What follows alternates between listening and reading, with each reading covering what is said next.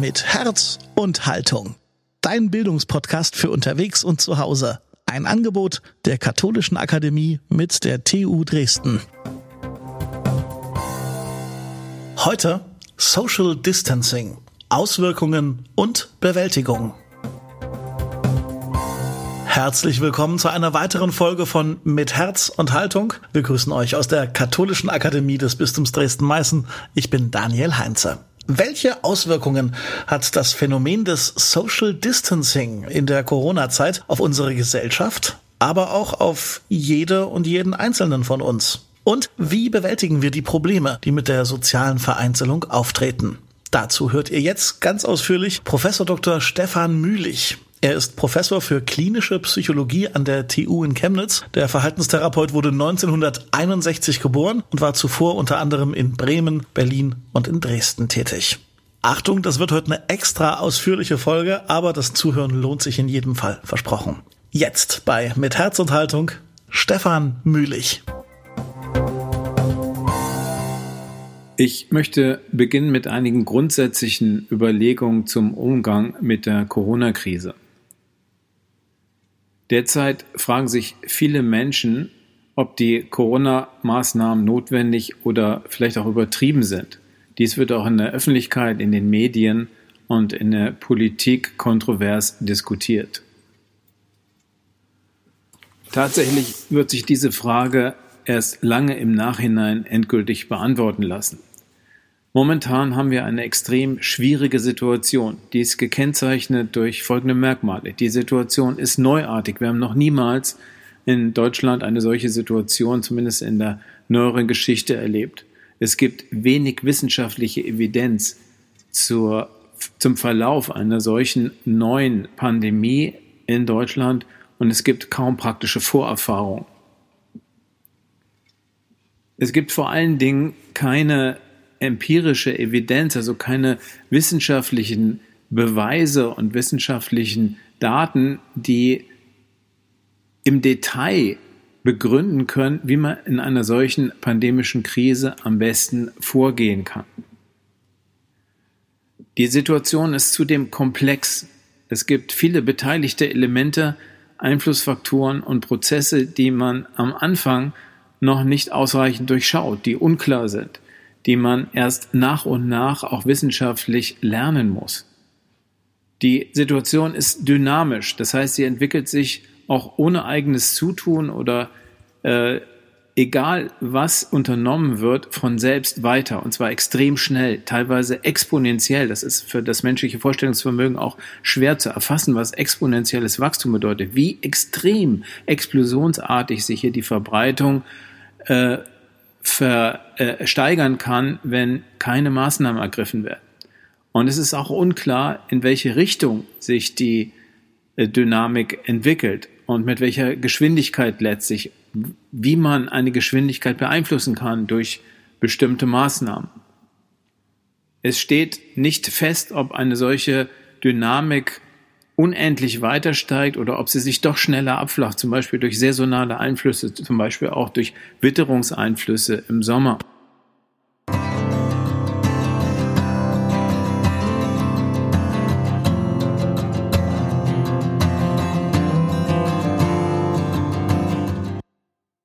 Zudem insofern intransparent, als keine ausreichenden Daten vorliegen und die Daten, die erhoben werden, zum Beispiel durchs Robert-Koch-Institut, zeitverzögert ankommen, nicht flächendeckend, nicht repräsentativ sind, sodass die Art der Datenerhebung, wie sie in Deutschland organisiert wird, in einem solchen Fall eben sehr unzureichend ist und der wissenschaftlichen Auswertung teilweise nicht die Information liefern kann, die für eine saubere, exakte Modellrechnung eigentlich erforderlich wären.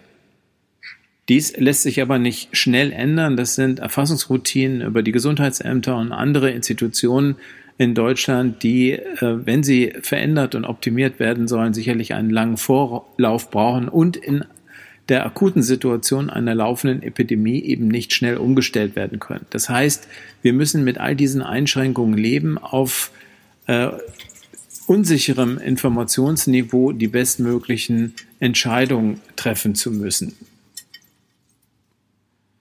Der eingeschlagene Problemlöseweg ist also eine bestmögliche Annäherung an die Wirklichkeit zu erreichen. Und das heißt, niemand kann den Anspruch stellen, den Verlauf hell sehen zu können, wahrsagen zu können oder jetzt hier alle Elemente schon äh, zu durchschauen, sondern man kann nur Schritt für Schritt eine bestmögliche Annäherung an das erreichen, von dem man denkt, dass die Epidemie hier äh, verursacht wird und wie, in welcher Weise sie sich dann weiterentwickeln wird. Die Handlungsmaximen dabei sind einmal eine Schadensminimierung bei der Mortalität, also möglichst wenig äh, Covid-19 äh, bedingte Todesfälle hier zu riskieren. Zweitens aber, weil die Situation eben so unklar und so schwer berechenbar ist, eine, ein Nutzen-Risiko, eine Nutzen-Risikokalkulation aller Schritte, die man hier einführt. Das gilt auch jetzt für die Lockerung, dass man eben alle zwei Wochen eigentlich immer schauen muss, was ist jetzt erreicht worden, was hat sich verändert und was ist vielleicht auch negativ verändert durch bestimmte Lockerungsmaßnahmen.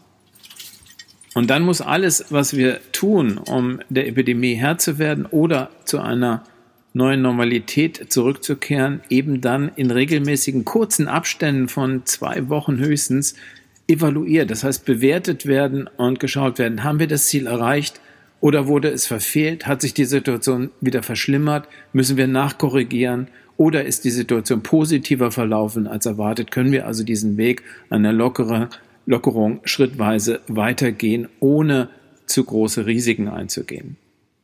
Es geht also um ein vorsichtiges, schrittweises Vorgehen mit iterativer Neubewertung. Das heißt, immer wieder Schleifen einzubauen, die Situation neu zu analysieren und neu zu bewerten und die Handlungsmaßnahmen eben immer wieder neu anzupassen. Das ist kein Schlingerkurs, das ist kein Wechsel dauernde Strategien oder der notwendigen Parameter, Reproduktionszahl, Neuinfektionszahl und so weiter, sondern alles zusammen wird in den Blick genommen und man muss immer schrittweise diese Maßnahmen einführen und immer wieder neu bewerten und entweder weitergehen oder die Maßnahmen wieder zurückschrauben.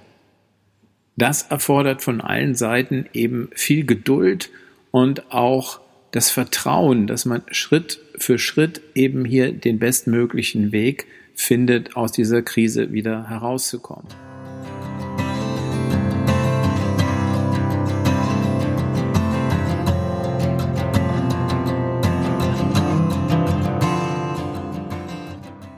Wir müssen uns bei all den durchaus ähm, wichtigen und richtigen Diskussionen über die Angemessenheit der Maßnahmen und die Pros und Cons auch zunächst mal vor Augen führen, dass die in Deutschland eingeführten Einschränkungen verglichen mit denen in vielen anderen Ländern sehr moderat sind. Die Maßnahmen in Deutschland sind viel näher am Modell Schweden als am Modell Frankreich, Italien oder Spanien.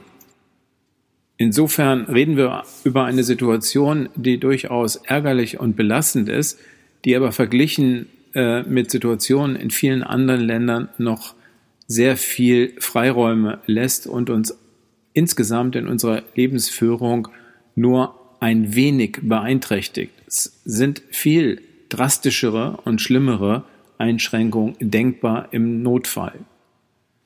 Ich bin als Wissenschaftler sehr froh und positiv überrascht, dass die politischen Entscheidungsträger von der Bundesregierung über die Landesregierung und auch die Kommunen bislang sehr rational gehandelt haben und sich wirklich weitgehend auf wissenschaftliche Empfehlungen gestützt haben.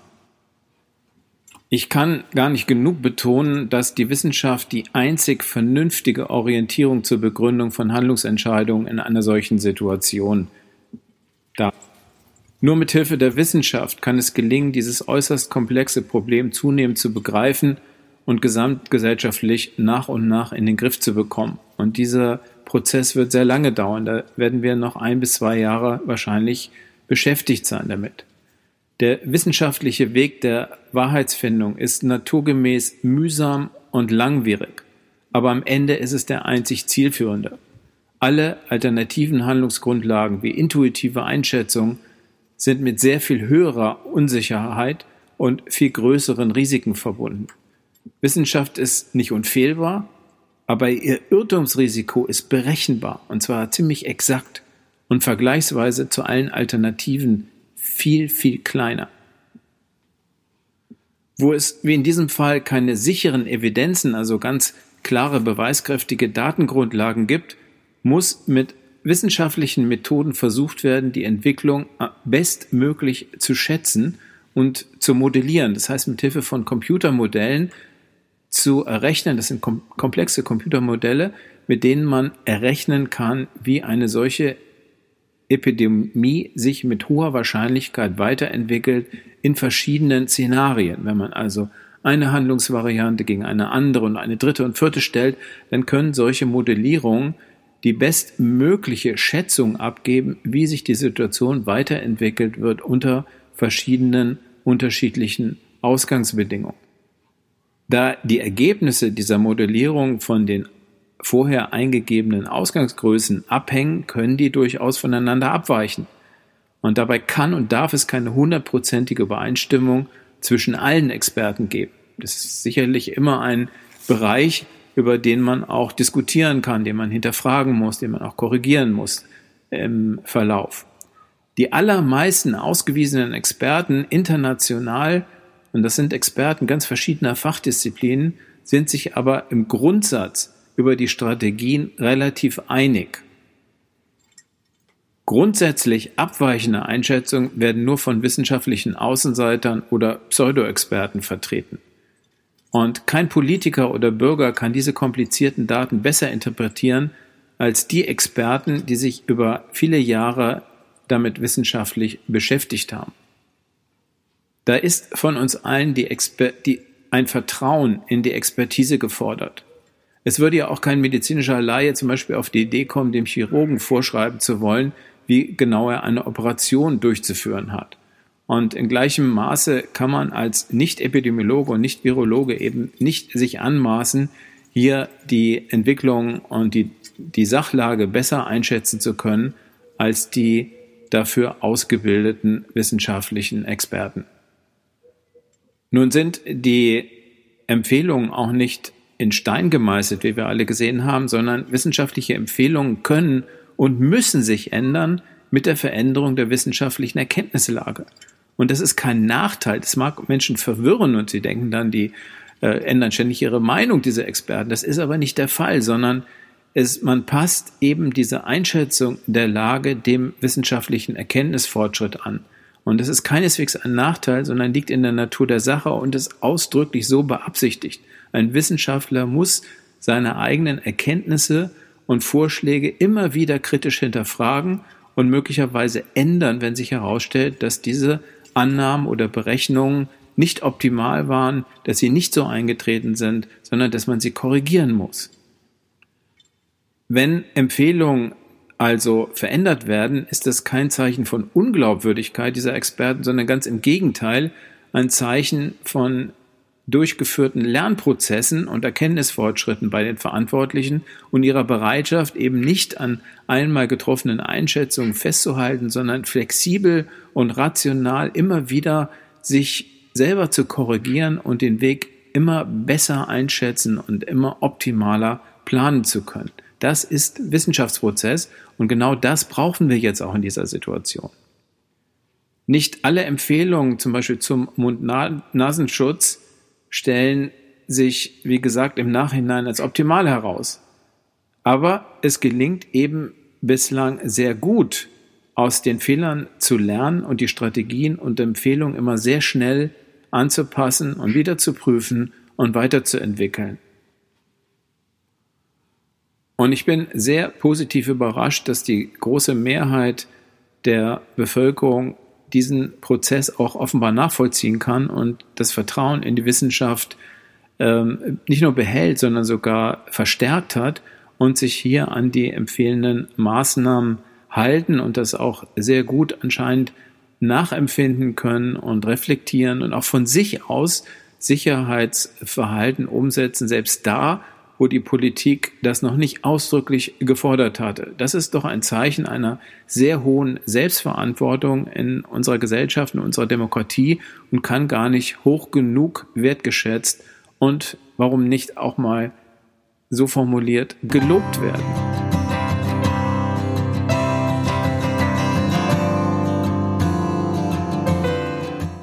Allerdings bestreitet niemand, dass diese Schutzmaßnahmen einen Preis, und zwar einen sehr hohen Preis haben. Es ist offensichtlich, dass die Schutzmaßnahmen der Lockdown oder Shutdown, wie er genannt wird, gegen die Pandemie auch erhebliche Schäden jetzt schon verursacht und noch viel größere Schäden in Zukunft weiter verursachen wird. Das ist sicherlich bitter, aber es ist die Wahrheit und es wird am Ende auch zu bewältigen sein. Allerdings werden wir mit erheblichen Schwierigkeiten kämpfen müssen und das noch relativ lange. Darauf müssen wir uns alle einstellen, darauf muss die Gesellschaft und jeder Einzelne sich jetzt auch schon innerlich einstellen. Das wird kein leichter Weg, es wird uns nicht in den Schoß fallen und wir werden mit einigen Mühen aus dieser schlimmen Krise irgendwann wieder herauskommen, aber es wird eben auch Schäden verursachen, die wir nicht verhindern können. Es geht dabei aber im Grunde nicht mehr um eine Entscheidung zwischen Schaden und schadlosem Herauskommen, sondern zwischen zwei Übeln. Es gibt nicht schwarz oder weiß, sondern es geht darum, wie viel Schaden nimmt man auf der einen Seite in Kauf, um auf der anderen Seite Schaden abzuwenden. Es geht um eine Nutzen-Schadensabwägung. Die Frage ist, welcher potenzielle Nutzen steht welchem potenziellen Schaden gegenüber? Ich meine damit, welcher potenzielle Nutzen der Schutzmaßnahmen steht welchem Schaden der Schutzmaßnahmen gegenüber? Oder auch umgekehrt gedacht, welcher potenzielle Nutzen einer, sagen wir, totalen Öffnung würde welchen Risiken jetzt jeweils gegenüberstehen? Spielen wir das gedanklich einmal gemeinsam durch.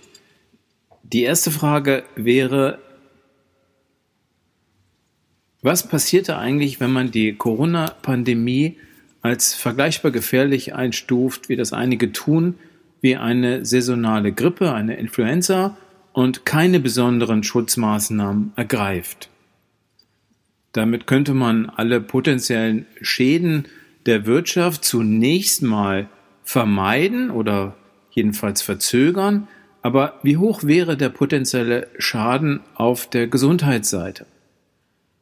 Derzeit haben wir eine vergleichsweise moderate Anzahl von Covid-19-Toten in Deutschland. Das ist noch im einstelligen Tausenderbereich und das ist verglichen mit einer schweren saisonalen Grippe, die so 20.000 oder 30.000 Tote fordern kann, vermeintlich auf den ersten Blick wenig. Und es stellen einige die Frage, ist das denn überhaupt eine Krankheit, die schlimmer ist als eine Grippe? Warum machen wir hier so einen Riesenaufwand, wenn doch bei einer normalen Grippe nie jemand irgendeine besondere Maßnahme ergriffen hat, außer Impfung zu empfehlen. Und hier wird jetzt ein Riesenaufstand gemacht. Ist das zu rechtfertigen?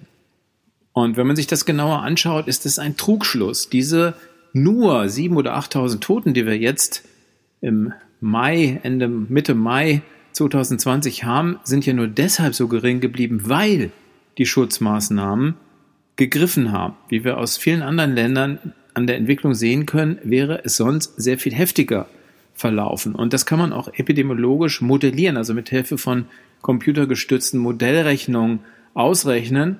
Und die Experten gehen eben davon aus, dass die sogenannte Übersterblichkeit, das heißt die Überzahl an Toten durch Covid-19 im Vergleich zu dem, was sonst an Sterblichkeit in einem normalen Jahr durchschnittlich zu erwarten wäre, diese Übersterblichkeit wahrscheinlich in fünfstelliger Höhe ausfallen würde. Das heißt, über 100.000 Menschenleben kosten könnte, wenn man jetzt nichts getan hätte. Der Nutzen eines ausbleibenden, eines nicht vollzogenen Lockdowns, wenn man also die Situation einfach weiterlaufen lassen würde, wie bei einer normalen Grippe, ohne jede speziellen Schutzmaßnahmen, dann wäre der Nutzen zunächst mal kurzfristig betrachtet so, dass die Wirtschaft und das soziale Leben weniger belastet wäre. Es würde alles erstmal normal weiterlaufen. Aber das Risiko wäre eben hier über 100.000 Menschenleben zu verlieren und dieses Risiko der Sterblichkeit würde sich dann auch natürlich letztlich wieder auf die Wirtschaft auswirken. Es wären viel mehr Menschen erkrankt Es wären viele mehr Krankheitsfälle und es sind sehr viel mehr Todesfälle, die ebenfalls indirekt natürlich dann die Wirtschaft vielleicht noch mehr treffen als jetzt, wo man drastische Maßnahmen ergriffen hat. Und dann ist es natürlich ethisch überhaupt nicht zu rechtfertigen, überhaupt Menschenleben in dieser Größenordnung aufs Spiel zu setzen. Und vielleicht nochmal zwei Zahlen dazu oder zwei Fakten. Es ist keineswegs so, dass nur ganz alte Menschen sterben, die noch eine begrenzte Lebenserwartung gehabt hätten. Das ist eine Fehlannahme. In Wirklichkeit, und die Daten aus England zeigen das ganz klar, verlieren die Covid-19-Patienten zwischen 11 bei Männern und 13 Lebensjahren durch diese Infektion. Das heißt, diese infizierten Patienten hätten ohne die Infektion, trotz aller Neben- und Vorerkrankungen, eben noch mehr als ein Jahrzehnt weiterleben können. Und äh, es ist ja auch keineswegs so, dass es eben nur diese alten Menschen trifft, sondern es sind eben auch äh, Menschen mittleren Alters und leider sogar Kinder betroffen. Und das sind alles ethische Fragen, die ganz klar in die Richtung zu beantworten sind, dass man ein solches Risiko einfach nicht in Kauf nehmen darf. Kommen wir nochmal zur anderen Seite. Wie hoch wäre der Potenzial, potenzielle Schaden, wenn man umgekehrt die Pandemie sofort und total ausrotten wollte? Wenn man also einen sehr langen Lockdown vielleicht von einem Jahr durchführen wollte und dann könnte man diese Epidemie vielleicht tatsächlich komplett austrocknen. Sie wäre dann nicht aus der Welt, sie würde vielleicht sogar irgendwann wiederkommen oder mit Sicherheit irgendwann wiederkommen, aber zunächst mal könnte man die Infektionsrate auf Null drücken und die Neuinfektionsrate ebenfalls theoretisch auf Null drücken, wenn man jetzt extrem langen Lockdown praktizieren würde. Dann ließen sich über das, was wir jetzt durch die moderaten Maßnahmen hinaus schon erreicht haben, wahrscheinlich noch einige 1000 Menschenleben mehr retten, die nicht durch Covid-19 versterben würden. Aber ein solch extremer Lockdown würde eben zugleich auch extrem hohe volkswirtschaftliche und soziale Schäden verursachen, die dann indirekt auch wieder die Mortalität erhöht. Und zwar deshalb, weil in dieser Zeit eben viele Menschen aus Folgen des Lockdowns sterben werden, weil Operationen nicht durchgeführt werden, weil äh, soziale Probleme, massive soziale Probleme, Existenznote entstehen, weil Stressbelastung auch die Todesrate erhöht, weil die Suizidrate steigt und aus vielen anderen Gründen, die man ebenfalls gut schätzen kann, würde ein totaler Lockdown ebenfalls wahrscheinlich dann noch größere Schäden verursachen als die Epidemie selber. Auch das ist richtig. Außerdem wären diese Schäden langwierig. Das heißt, Wirtschaft und Gesellschaft würden auf viele Jahre vielleicht für eine ganze Generation extrem beschädigt werden und die Lebensqualität der Bevölkerung würde massiv und anhaltend herabgesetzt werden. Es bleibt also eigentlich gar nicht die Entscheidung zwischen zwei Extremen oder zwischen zwei Übeln, sondern es bleibt die Entscheidung für einen rationalen und ethisch verantwortlichen Kompromiss, einen Mittelweg zwischen diesen beiden Zielen, Menschenleben zu retten und gesellschaftliche Schäden zu minimieren.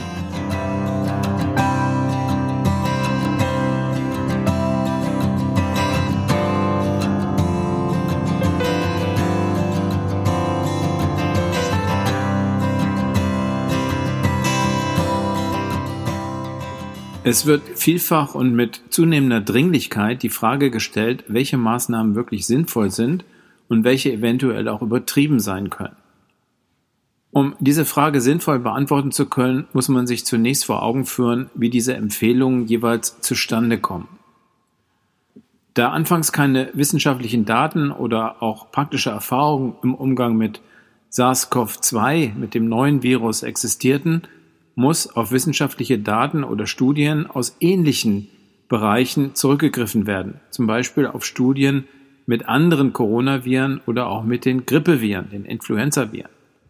Diese Ergebnisse sind natürlich nicht immer hundertprozentig übertragbar, aber noch am nächsten dran zu dem vorliegenden Problem. Und deshalb sind die abgeleiteten Schlussfolgerungen zwar noch fehleranfällig, aber immer noch die beste Grundlage, um überhaupt eine sinnvolle Entscheidung treffen zu können.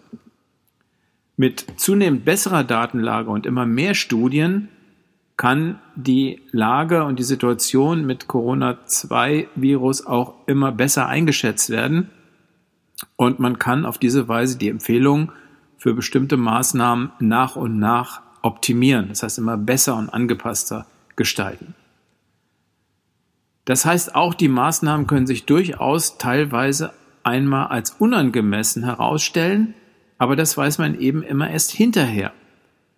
Zum jeweiligen Zeitpunkt dieser Empfehlung sind sie trotzdem gültig, weil es die bestmögliche Umgangsweise darstellt, wie sie zum diesen Zeitpunkt eben bekannt ist. Alles andere wäre Spekulation und könnte noch viel, viel fehlerhafter sein. Also das Beste, was man machen kann, wenn man sich durch diesen Nebel bewegt, diese unklare Situation, ist sich zunächst mal an das zu halten, was man weiß.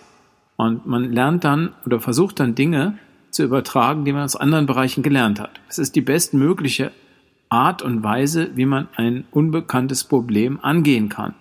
Es ist nicht fehlerfrei, es ist nicht hundertprozentig richtig, aber es ist eben richtiger als alles andere, was man in einer solchen Situation machen kann. Sowas wie spontanes Agieren oder intuitive Begründung, das führt in der Regel wirklich in die Irre.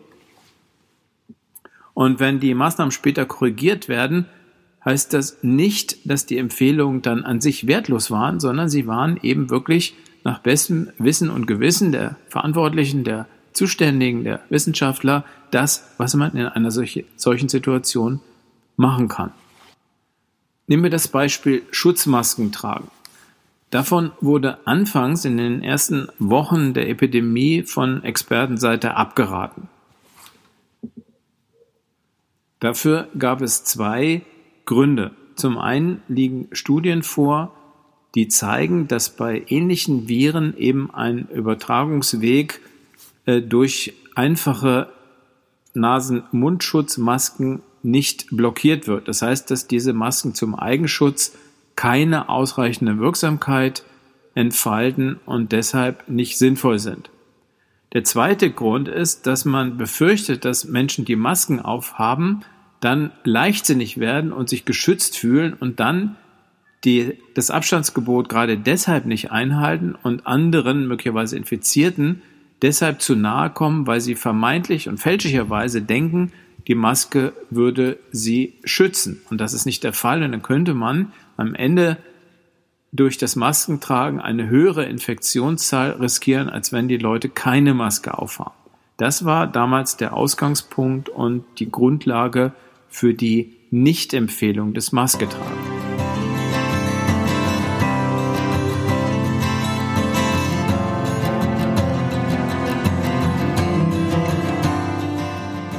Es gab noch einen weiteren, aber pragmatischen Grund, der äh, darauf hinauslief, dass man verhindern wollte, dass wenn alle Menschen jetzt die Märkte stürmen oder das Internet äh, leer kaufen mit Schutzmasken, dass dann für die medizinischen Behandler, also die Personen, die Menschen, die im Gesundheitswesen direkt mit den Infizierten arbeiten müssen oder mit potenziell Infizierten, also Ärzte vor allem und Krankenschwestern, dass für diese Berufs ähm, Gruppen, die die Hauptverantwortung tragen in der Epidemiebekämpfung, dass für die dann nicht genügend Masken dann mehr auf dem Markt zur Verfügung stehen. Diese drei Gründe also haben dazu geführt, dass am Anfang gesagt wurde, Masken tragen eher nicht. Mittlerweile hat sich die Einschätzung geändert. Zum einen gibt es neuere Studien mit dem neuen Virus und nicht mit alten Grippeviren oder anderen Viren, wo eben diese Schutzfunktion eindeutig äh, widerlegt worden war. Es gibt also eben auch mittlerweile Studien, die zeigen, dass das Virus sich offenbar auch länger in der Atemluft hält, als man vorher gedacht hat und dass dann durch die Schutzmasken schon ein guter Effekt erzielt werden kann. Bei den einfachen OP-Masken, den sogenannten Mund-Nase- oder Nase-Mund-Schutz, äh, ist kein hundertprozentiger Schutz gegen die Eigeninfektion gegeben. Das heißt, wenn man eine solche Maske aufhat und man kommt einem Infizierten nahe, kann man sich trotz Maske infizieren.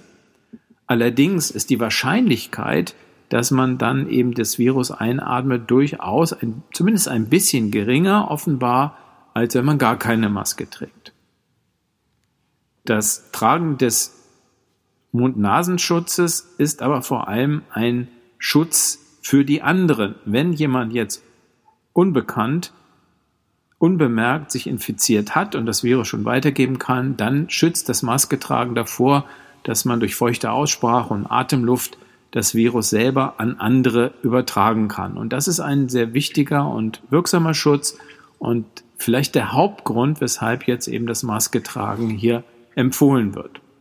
Und dann gibt es noch für Risikopatienten und für äh, Personen, die im Gesundheitswesen arbeiten, die anderen Masken, die hochwertigen, die FFP2 oder FFP3 Masken, die eben tatsächlich auch so gut filtern und äh, so äh, dicht sind, dass sie auch das Virus äh, wirklich wirksam außen vor halten können. Und diese Masken dienen dem Eigenschutz. Das heißt, wenn man solche Masken trägt, dann ist das Risiko, dass man sich selber ansteckt, wenn man einem Infizierten begegnet, sehr klein oder nahezu ausgeschlossen.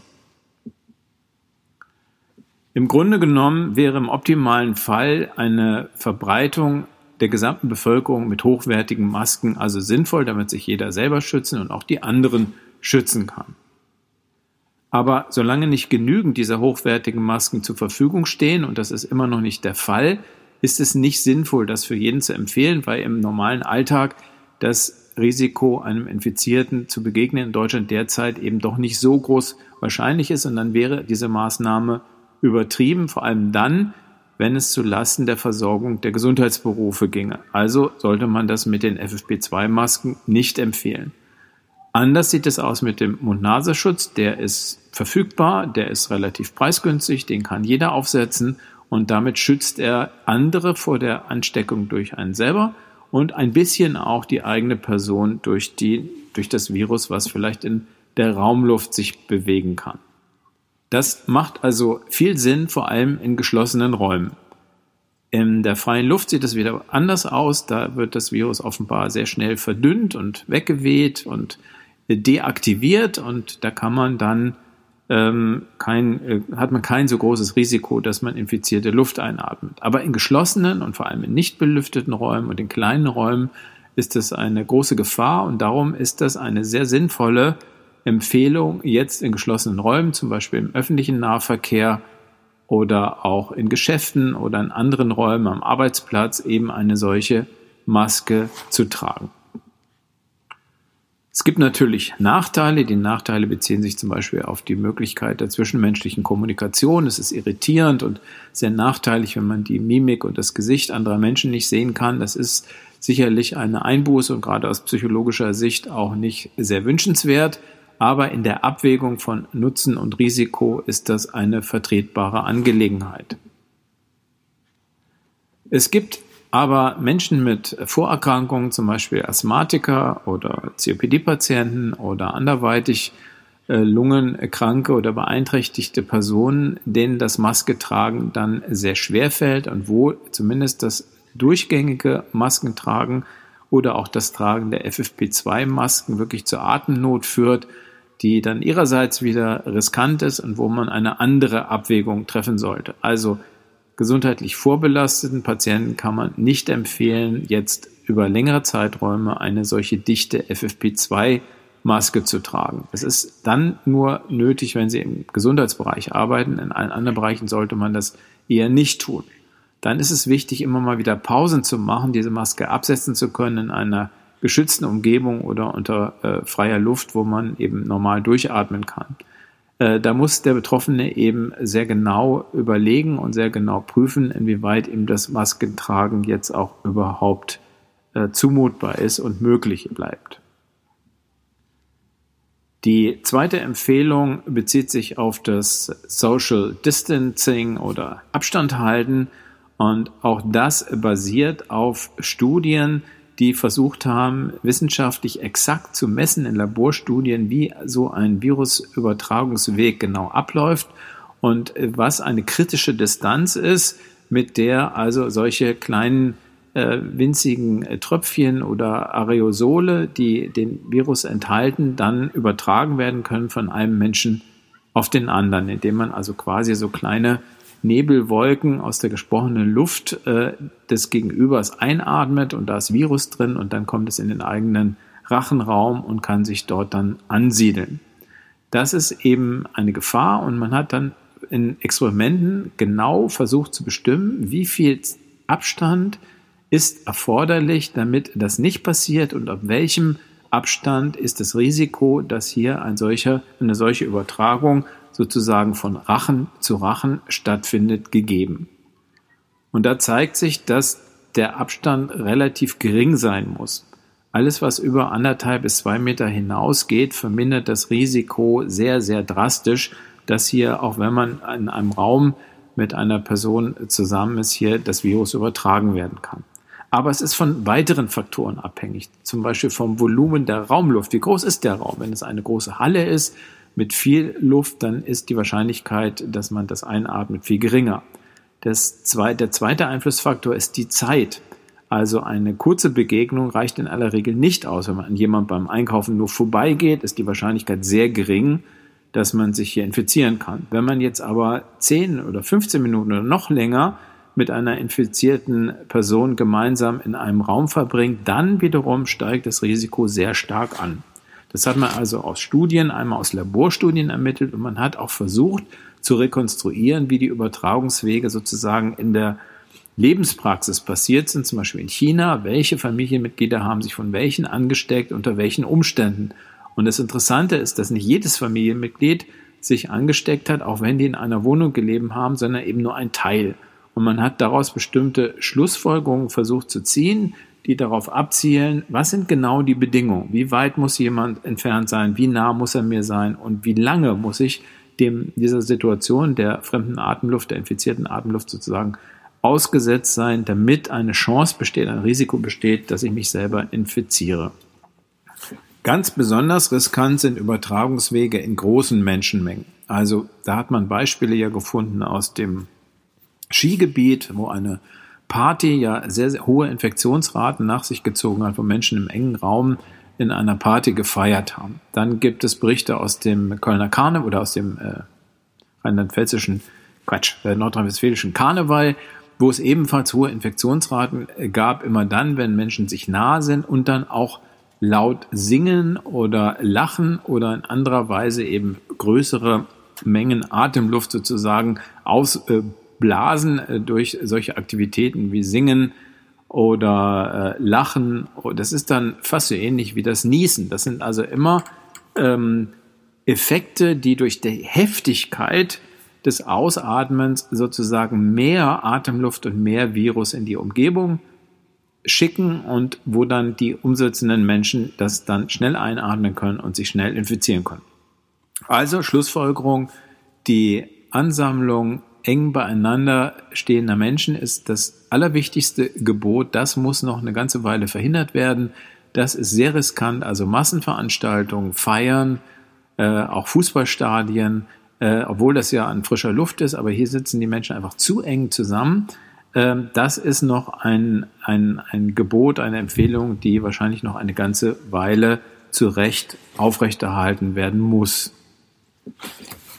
Ich weiß natürlich als Psychologe und Psychotherapeut, dass all diese Maßnahmen unseren sozialen Bedürfnissen und vielleicht auch unserer Natur, unserer menschlichen Natur widersprechen und eine große Herausforderung darstellen. Ich sehe an äh, vielen Patienten, mit denen ich rede oder auch an anderen betroffenen Bürgern, die unsere Corona-Hotline angerufen haben, dass viele Menschen unter diesen Regeln auch jetzt schon ziemlich leiden.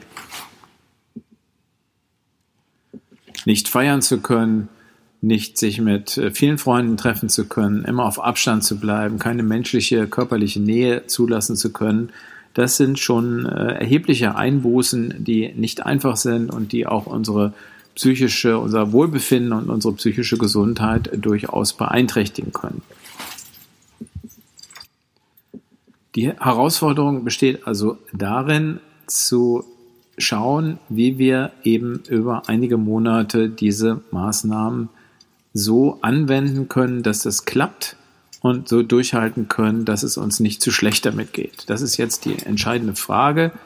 Die nächsten Monate nicht nur in unserem Land, wie gehen wir damit um und wie können wir diese Situation bewältigen.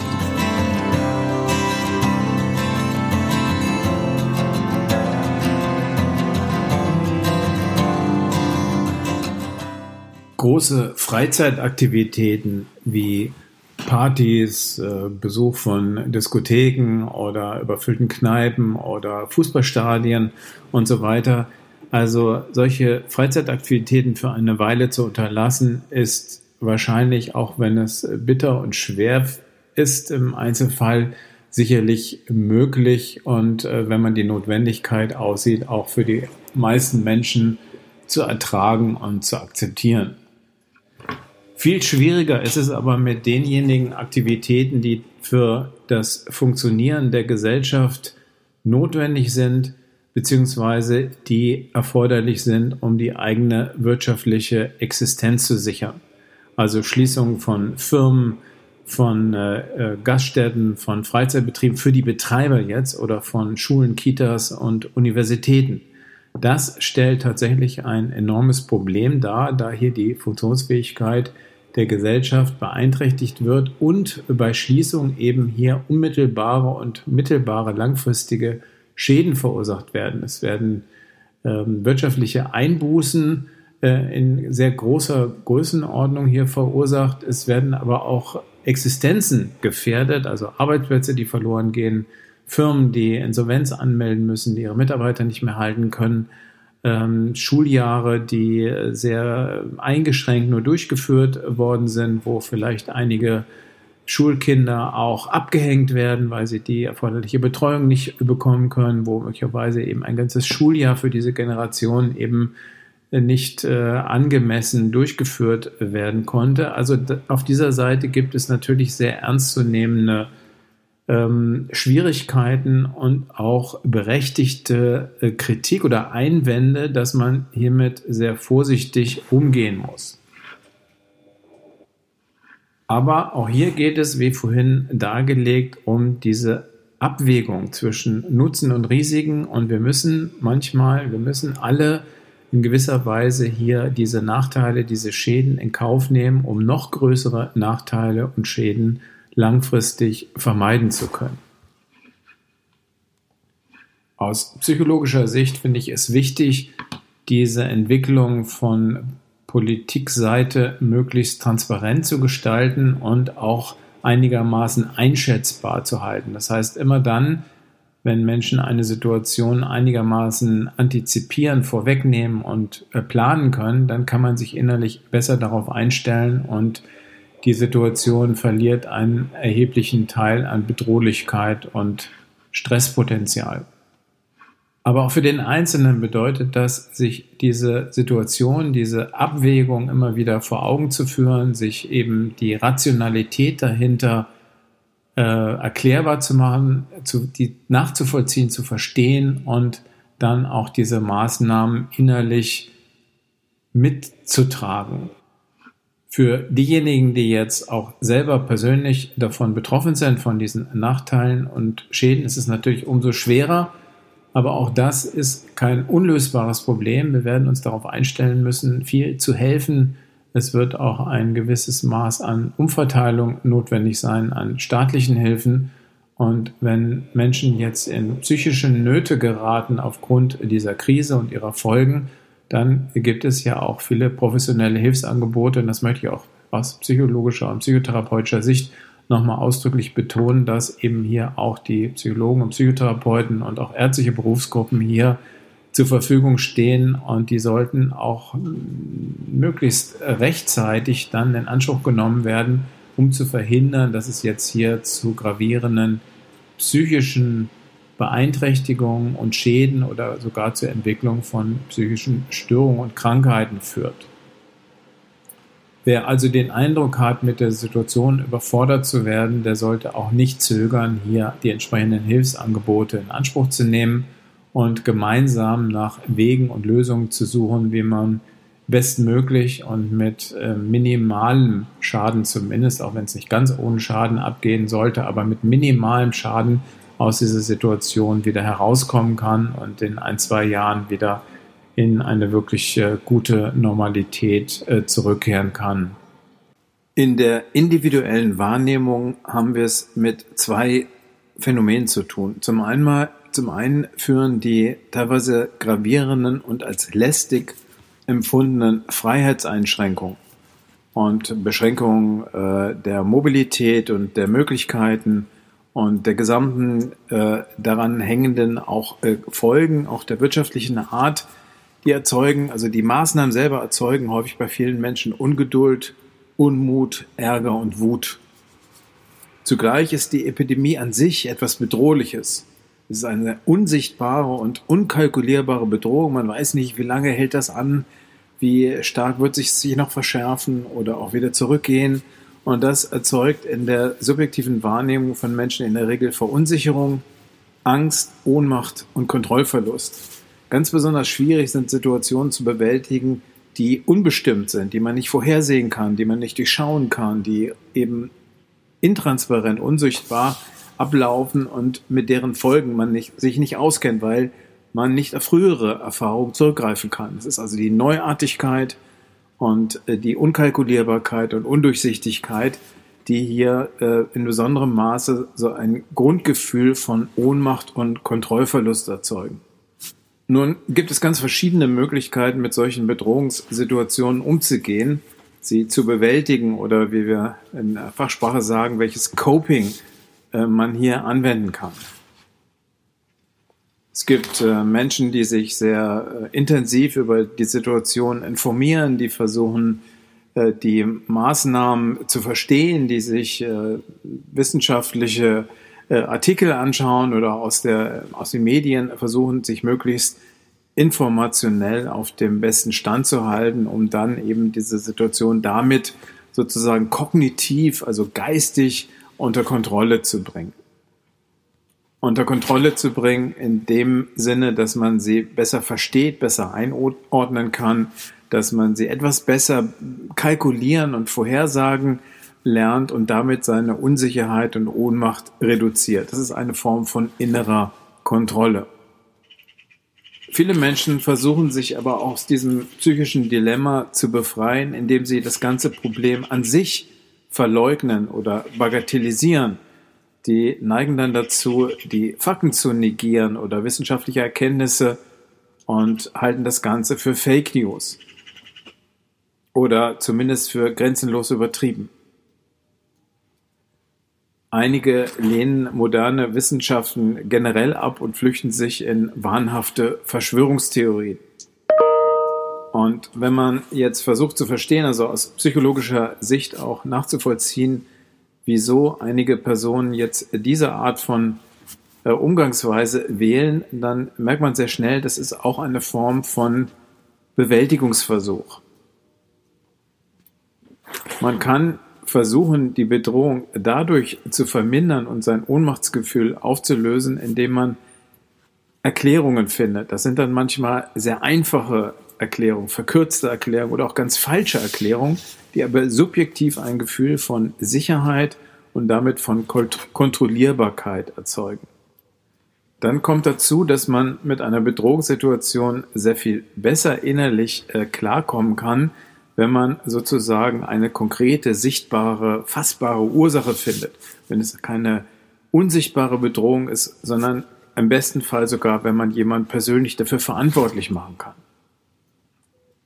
Dann kann die Angst und Unsicherheit sogar umgemünzt, transformiert werden in Wut und Ärger, die dann ein konkretes Ziel haben. Man kann dann also Personen oder Personengruppen verantwortlich machen für all diese äh, Umstände und diese Belastung und diese Zumutung, wie das erlebt wird. Und diese Personengruppe wird als schuldig benannt und man kann seine Wut, seine, seinen Ärger und seine Aggression dann an einen, an einen ganz konkreten Adressaten richten.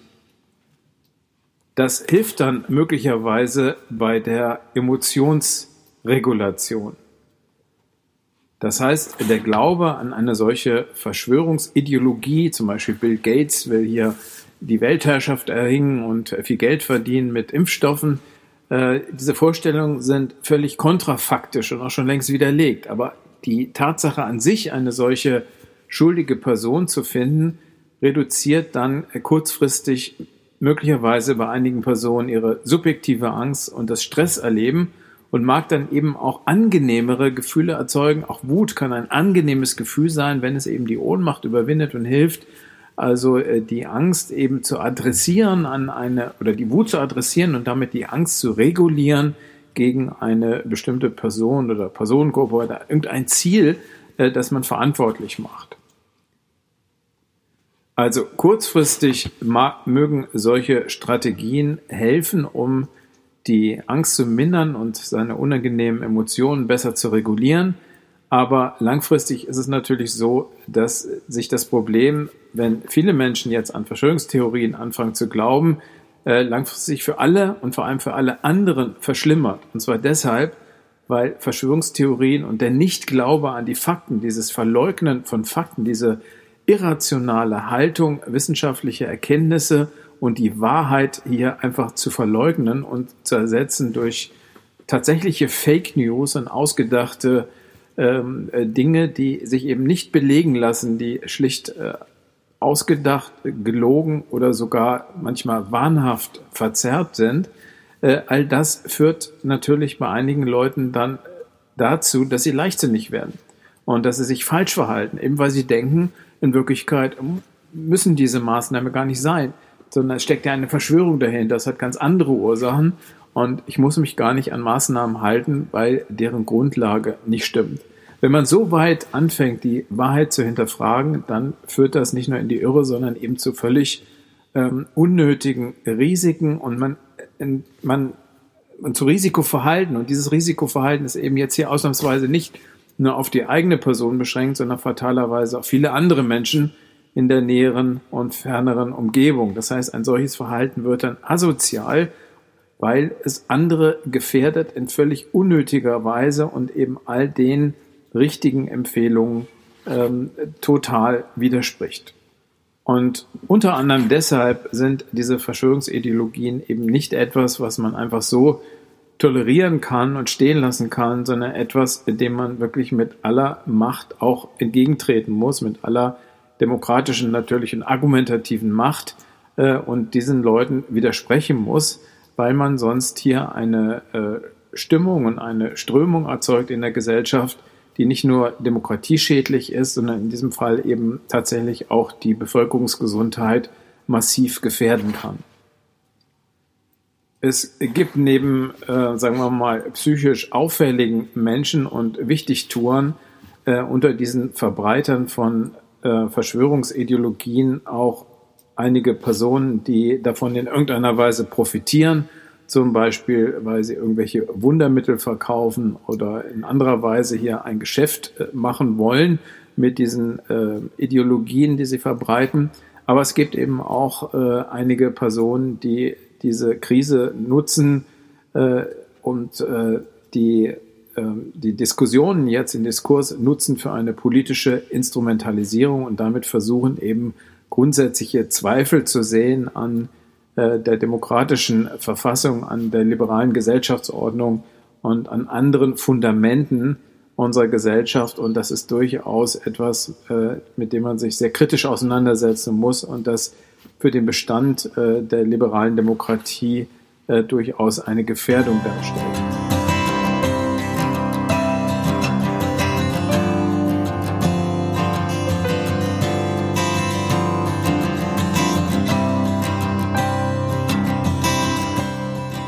Ich möchte allerdings auch betonen, dass Kritik und Widerstand gegen Einschränkungen durchaus ihre positive Seite haben und nicht jeder Kritiker an den getroffenen Maßnahmen als Spinner abzutun ist. Ein kritisches Hinterfragen staatlicher Maßnahmen und die Ablehnung von Bevormundung und sogar die Renitenz gegenüber staatlicher Überkontrolle oder Willkür sind eigentlich ein sehr gesundes Phänomen und ein Ausdruck des urdemokratischen Bedürfnisses nach Freiheit und Selbstbestimmung. Jeder Bürger muss in einer liberalen Demokratie das Recht haben und auch ausüben dürfen, Kritik an staatlichen Maßnahmen zu äußern und sich auch willkürlichen Maßnahmen zu entziehen. Diese Freiheitsrechte dürfen nur in ganz besonderen Ausnahmesituationen und mit ganz eng begrenzter Definition eingeschränkt werden. Diese Bedingungen für Einschränkungen sind gesetzlich festgeschrieben Und ein solcher Fall ist eben mit einer weltweiten Pandemie eingetreten. Unter diesen ganz besonderen Bedingungen muss zum Schutz der gesamten Gesellschaft die, das Freiheitsrecht der Einzelnen vorübergehend und in angemessenem Umfang eben auch eingeschränkt werden. Dennoch darf natürlich diese Beurteilung, diese Einschätzung auch selbst hinterfragt werden und muss Gegenstand äh, von berechtigter Kritik bleiben und im gesellschaftlichen Diskurs hinterfragt werden und auch vielleicht immer wieder neu beantwortet werden. Es muss also möglich sein, natürlich auch alle diese jetzt getroffenen Maßnahmen kritisch zu hinterfragen, in Frage zu stellen und möglicherweise auch Änderungen hier einzufordern. Ein großes Problem besteht aber dann, wenn hier unsachliche, irrationale, faktenfremde oder wirklichkeitsverzerrende Argumentationen herangezogen werden. Wenn also die Kritik an den Maßnahmen nicht wirklich sachlich begründbar ist, sondern nachweislich auf Fehlannahmen, Fehlinformation oder gar gezielter Desinformation und Lügen basiert, dann ist diese Kritik natürlich nicht mehr gerechtfertigt und muss ihrerseits grundsätzlich hinterfragt und abgewehrt werden. Wie man leider in den sozialen Netzwerken und in, in, den Medien mitbekommt, sind diese Verschwörungsideologien genau auf dieser Basis, dass eben eine irrationale Argumentation herangezogen wird, falsche Fakten oder verdrehte Fakten benutzt werden, um eine an sich richtige und evidenzbasierte Strategie zu verleumden, zu diskreditieren und aus ganz anderen Motiven abzulehnen. Und hier sehe ich eine wirklich sehr große und grundsätzliche Gefahr. Wenn nicht mehr die Wahrheit als Grundlage der Auseinandersetzung und der Diskussion anerkannt wird von einigen, dann verlieren wir alle die gemeinsame Basis für eine sinnvolle, gesunde und vernünftige Kommunikation. Wenn jeder anfängt, seine eigene subjektive Wahrheit zu entwickeln, dann endet jede Diskussion irgendwann im Wahn und wir können uns nicht mehr miteinander verständigen und das unterminiert die Grundlagen unseres gesellschaftlichen Konsenses.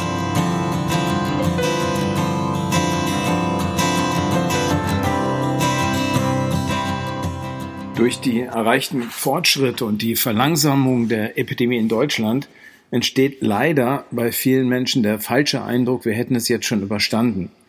Auch die Diskussionen die Beschlüsse zur schrittweisen Öffnung und zum, zur Rücknahme der äh, äh, Einschränkungen weckt teilweise falsche Erwartungen, wir könnten schon demnächst wieder zur alten Normalität zurückkehren. Das ist leider völlig falsch. Die Pandemie, Pandemie ist erst am Anfang und noch lange nicht vorbei. Die wird noch ein oder vielleicht zwei Jahre laufen, mindestens so lange, bis ein wirksamer Impfstoff für alle verfügbar ist und die Bevölkerung durchgeimpft wurde. Das kann nicht so schnell passieren. Das wird voraussichtlich anderthalb Jahre in Anspruch nehmen. Das heißt, wir müssen uns alle auf, noch auf eine längere Phase der besonderen Vorsicht und Achtsamkeit und der Einhaltung von Sicherheitsregeln einstellen. So ärgerlich und unangenehm das sein mag, es wird keinen anderen Weg geben, ohne das Risiko wieder drastisch zu erhöhen. Gerade jetzt befinden wir uns noch in einer kritischen Phase. Es besteht jetzt noch die Chance, die Epidemie so weit zu drücken, dass auf einige hundert Fälle, dass dann tatsächlich wieder eine größere Öffnung möglich würde, weil bei wenigen hundert Fällen sich die Infektionsketten wieder gezielt verfolgen lassen könnten und dann unterbrechen lassen könnten. Das würde bedeuten, dass die übrige Bevölkerung dann tatsächlich wieder relativ normal leben kann und man nur noch die Infektionsketten verfolgen muss. Das erfordert aber gerade jetzt noch einige Wochen des Durchhaltens und der Einhaltung der Sicherheitsregeln, um diese Marge zu erreichen, wo das dann vielleicht möglich werden kann. Wenn wir jetzt zu früh wieder leichtsinnig werden und die Sicherheitsmaßnahmen vernachlässigen, besteht umgekehrt ein wirklich großes Risiko, dass es in diesem Jahr noch eine zweite Infektionswelle gibt, dass die Epidemie dann erneut aufbricht und dann an vielen verschiedenen Orten gleichzeitig und mit sehr viel größerer Wucht uns dann nochmal trifft, als jetzt bei der ersten Welle passiert ist. Bei der ersten Welle sind wir vergleichsweise in Deutschland glimpflich davon gekommen. Die zweite könnte dann umso heftiger werden. Also, ob es uns gefällt oder nicht, wir werden nicht umhinkommen, noch für eine ganze Weile mit bestimmten Einschränkungen leben zu müssen. Viele Leute beginnen aber jetzt schon, und das ist noch zu früh, wieder leichtsinnig zu werden. Leider beeinflusst zudem eine kleine, aber sehr lautstarke Minderheit die Stimmung im Land negativ und unterminiert die Glaubwürdigkeit der wissenschaftlichen Empfehlungen und die Bereitschaft, sich an diese zu halten.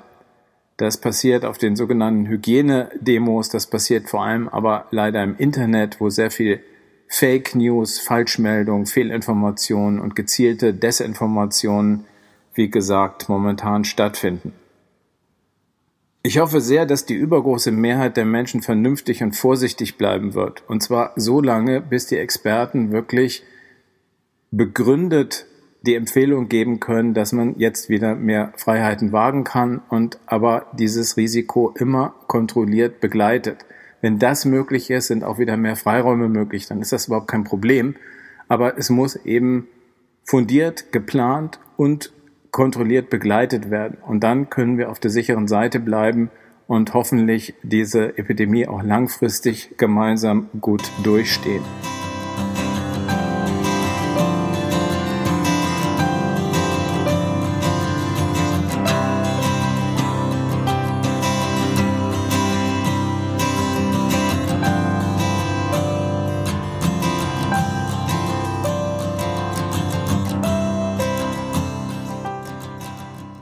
Was ist jetzt aus psychologischer Sicht zu tun? Wie können wir mit dieser Situation auch über Wochen und Monate klarkommen und diese bewältigen? Zunächst mal ist sicher ganz entscheidend Geduld, Geduld, Geduld haben, nicht in Panik oder Aggression verfallen und die Zuversicht behalten.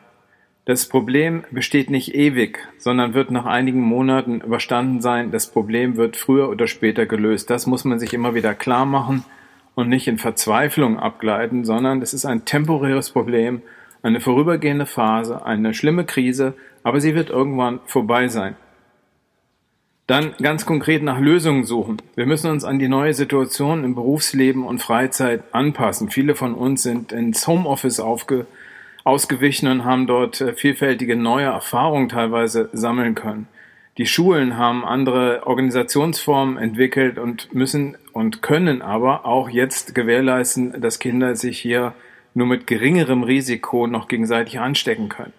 Man merkt, dass oft mehr geht, als man anfangs gedacht hat. Wenn man sich erstmal darauf einlässt und kreativ bleibt, dann finden sich oft neue Lösungswege, die man entwickeln kann.